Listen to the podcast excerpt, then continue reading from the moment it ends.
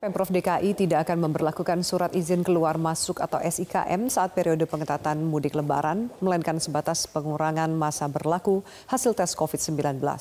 Kepala Dinas Perhubungan DKI Jakarta Syafrin Liputo mengatakan surat izin keluar masuk atau SIKM hanya akan berlaku saat larangan mudik, yaitu pada tanggal 6 hingga 17 Mei mendatang. Sementara selama masa pengetatan mudik yaitu 22 April hingga 5 Mei dan 18 Mei hingga 24 Mei, Pemprov DKI hanya menerapkan syarat hasil tes COVID-19 seperti tes antigen yang berlaku satu kali 24 jam. Masa berlaku tes COVID ini dikurangi dari sebelumnya 3 kali 24 jam. Peraturan ini hanya berlaku bagi penumpang moda transportasi udara, laut, dan kereta api. Sementara untuk perjalanan darat sifatnya bukan mandatori.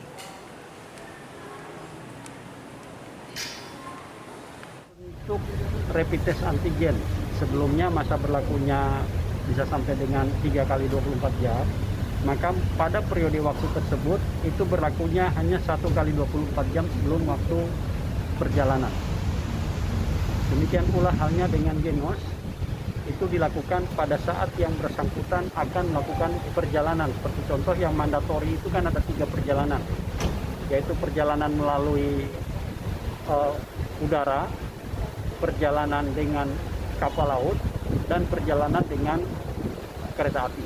Sementara untuk perjalanan darat itu sifatnya bukan mandatori, jadi kami di terminal itu melakukan pengecekan suhu terhadap setiap pelaku perjalanan.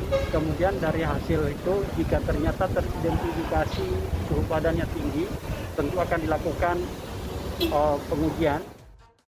Pemirsa Wali Kota Medan, Bobi Nasution melakukan inspeksi mendadak ke kantor Kelurahan Sidorame Timur, Kecamatan Medan Perjuangan terkait pungutan liar atau pungli. Bobi langsung mencopot lurah setempat lantaran terbukti melakukan pungli terhadap warga untuk pengurusan surat keterangan. Sidak Wali Kota Medan Bobi Nasution dilakukan atas adanya laporan dari warga yang sebelumnya mengeluhkan kerap mendapatkan pungutan liar atau oknum kelurahan setempat. Bobi langsung menemui Lurah Hermanto serta kasih pembangunan Dina Simanjuntak untuk menanyakan perihal laporan warga, namun Lurah Hermanto sempat membantah terjadi pungli. Mendengar Hermanto yang mengelak, Bobi kemudian memutar rekaman bukti pungli yang diterimanya. Dugaan pungli ini pun diperkuat dengan keterangan warga sekitar yang mengaku dimintai pungli oleh petugas kelurahan sekitar 100 ribu hingga 150 ribu rupiah untuk warga yang datang mengurus surat keterangan usaha untuk mendapatkan bantuan dari pemerintah pusat kepada UKM yang terdampak pandemi. Tapi kedatangannya tahu ya? boleh, mana boleh kita sebagai pelayan sudah digaji negara ya? sudah pak. Sudah jelas semua. Ada CPP CPP-nya ada. Kalau kinerjanya kan saya sudah bilang. Makanya nanti kita buat pengurusan-pengurusan izin pengurusan-pengurusan data-data diri. Nanti akan kita limpahkan atau kita targetkan per kelurahan. Nanti beberapa targetnya itu kalau tercapai nanti ada uh, rewardnya. Kalau tidak tercapai ada punishmentnya. Ini kan seperti ini nanti yang yang membuat citra kita buruk di masyarakat. Jadi apa pun yang kita lakukan nanti masyarakat menganggapnya kita tidak bekerja. Ini, saya juga kena imbasnya. Kan saya merasa sedih, uang saya juga dilemparkan kayak gitu ya kan.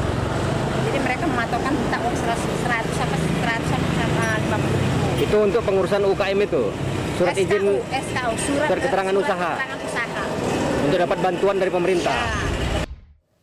Nama Wakil Ketua DPR RI Aziz Samsudin ikut terseret dalam kasus suap yang melibatkan salah satu penyidik KPK, AKP Stepanus Robin Patuju, dengan Wali Kota Tanjung Balai M. Syahrial. KPK mengungkap Aziz Samsudin diduga memperkenalkan AKP Stepanus dengan Syahrial. Upaya konfirmasi Metro TV terhadap politikus Golkar itu pun tidak berbalas.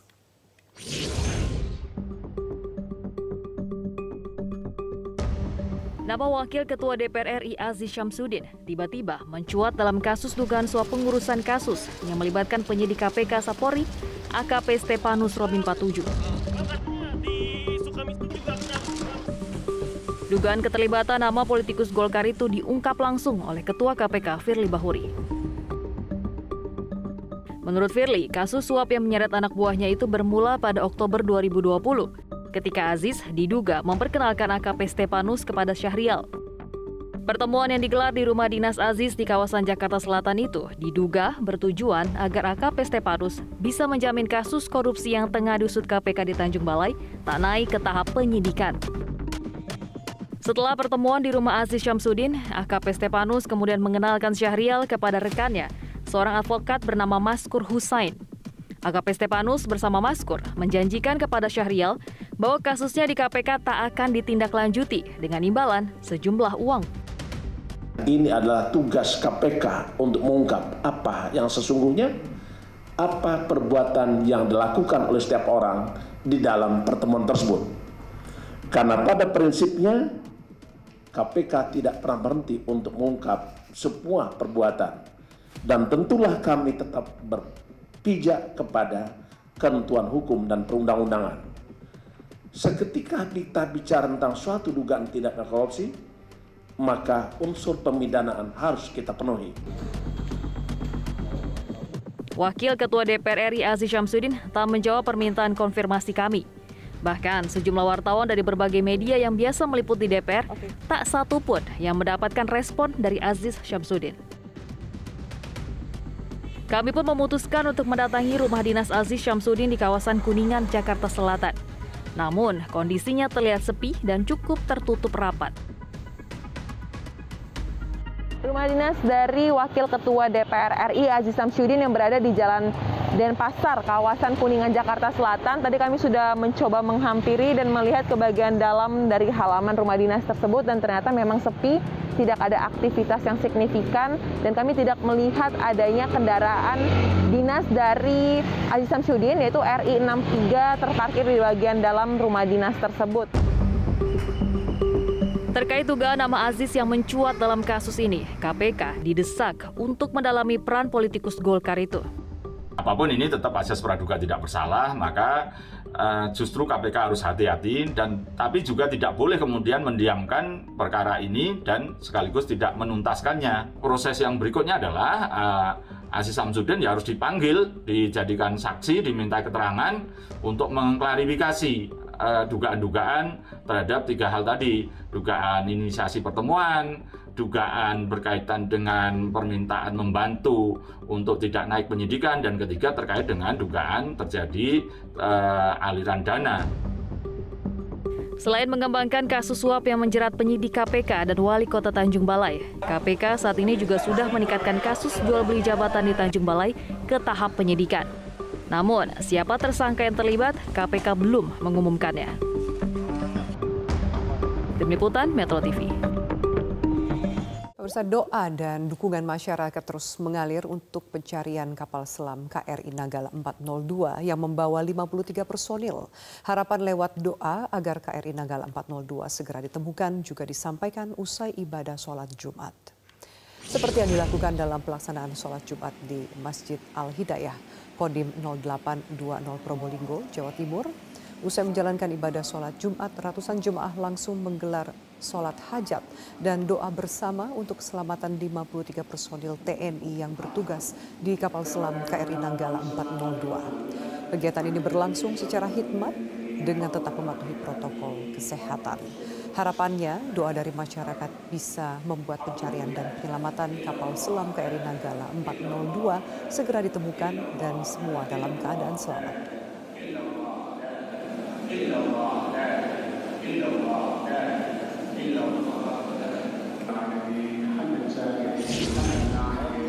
Sementara itu mantan Kepala Kamar Mesin kapal selam KRI Nanggala 402 buka suara soal kabar miring yang mengatakan jika KRI Nanggala 402 disebut sudah tua dan tidak siap beroperasi. Sebab sebelum menyelam, seluruh awak KRI Nanggala 402 biasanya melakukan tahapan latihan secara sempurna.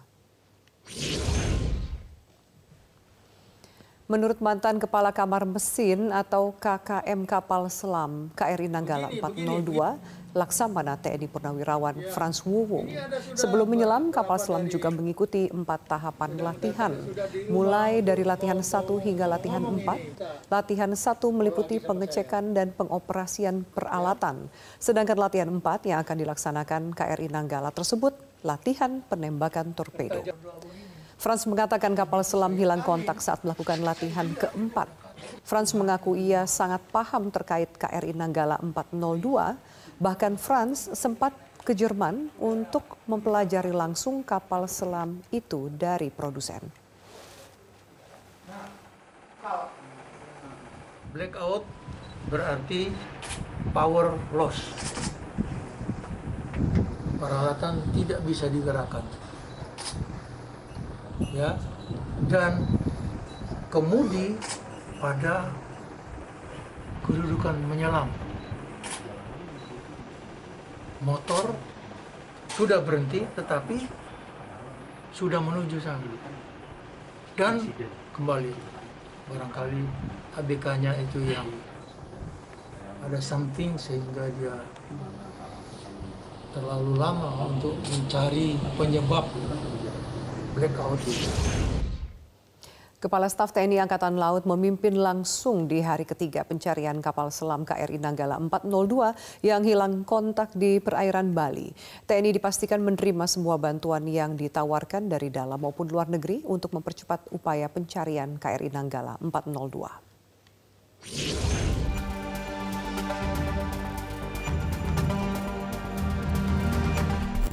Kepala Staf TNI Angkatan Laut Laksamana Yudo Margono memimpin langsung pelaksanaan kegiatan pencarian dan pertolongan KRI Nanggala 402 yang hilang kontak saat latihan dalam uji coba penembakan torpedo di perairan Bali. Kasal berangkat dengan menggunakan helikopter dari Base Ops Pangkalan Angkatan Udara Igusti Ngurah Rai Bali dan melakukan pemantauan dari KRI Suharso. Di hari ketiga pencarian, aparat gabungan mengerahkan 5 unit helikopter dan 21 KRI termasuk KRI Regal yang memiliki kemampuan pencitraan bawah laut atau Remotely Operated Vehicle atau ROV. Sementara Polri juga mengirimkan empat kapal dengan kemampuan teknologi ROV dan pencitraan dua dimensi. Sedangkan Basarnas mengerahkan empat kapal negara SAR yang saat ini tengah dalam perjalanan menuju pangkalan TNI Angkatan Laut di Banyuwangi, Jawa Timur. Ini belum termasuk bantuan tim pencari dari negara lain. Indonesia diketahui menerima semua bantuan dari negara sahabat untuk mencari KRI Nanggala 402. Semua bantuan kita terima, prosesnya itu akan dilakukan oleh Asintel, baik Asintel uh, Panglima TNI maupun Asintel Kasal. Jadi tadi malam saya juga sempat berbicara dengan Asintel, proses itu semua dipercepat. Ya, untuk mempercepat karena kita juga uh, waktu yang harus kita kejar ini. Tim gabungan pencari berkejaran dengan waktu yang tersisa sesuai prediksi kapasitas oksigen yang terdapat di dalam KRI Nanggala 402. Pencarian difokuskan di 60 mil utara perairan Bali dengan mengandalkan sonar yang bisa diterima kapal pencari. Ya bisa saja arus bawah laut membawa semuanya. Ketika dia mengapung bisa terbawa ke mana. Tapi artinya wilayah-wilayah yang diperkirakan. Karena kemarin sementara ini dari KRI Rimau. Nah, makanya ini akan diperkuat dengan KRI yang lain yang memang bisa dari mana sih itu. Karena kebetulan uh, kapal selamnya kan sudah diam, tidak ada suara, sehingga hanya sonar yang bisa menangkap. Setiap kapal selam dilengkapi dengan sonar pengirim sinyal yang diperuntukkan dalam kondisi darurat. Sinyal ini akan diterima pencitraan bawah laut atau ROV sehingga bisa diketahui posisi kapal untuk melakukan evakuasi. Selain itu, ada juga skema penyelamatan anti tekanan bawah laut. Tim Liputan Metro TV.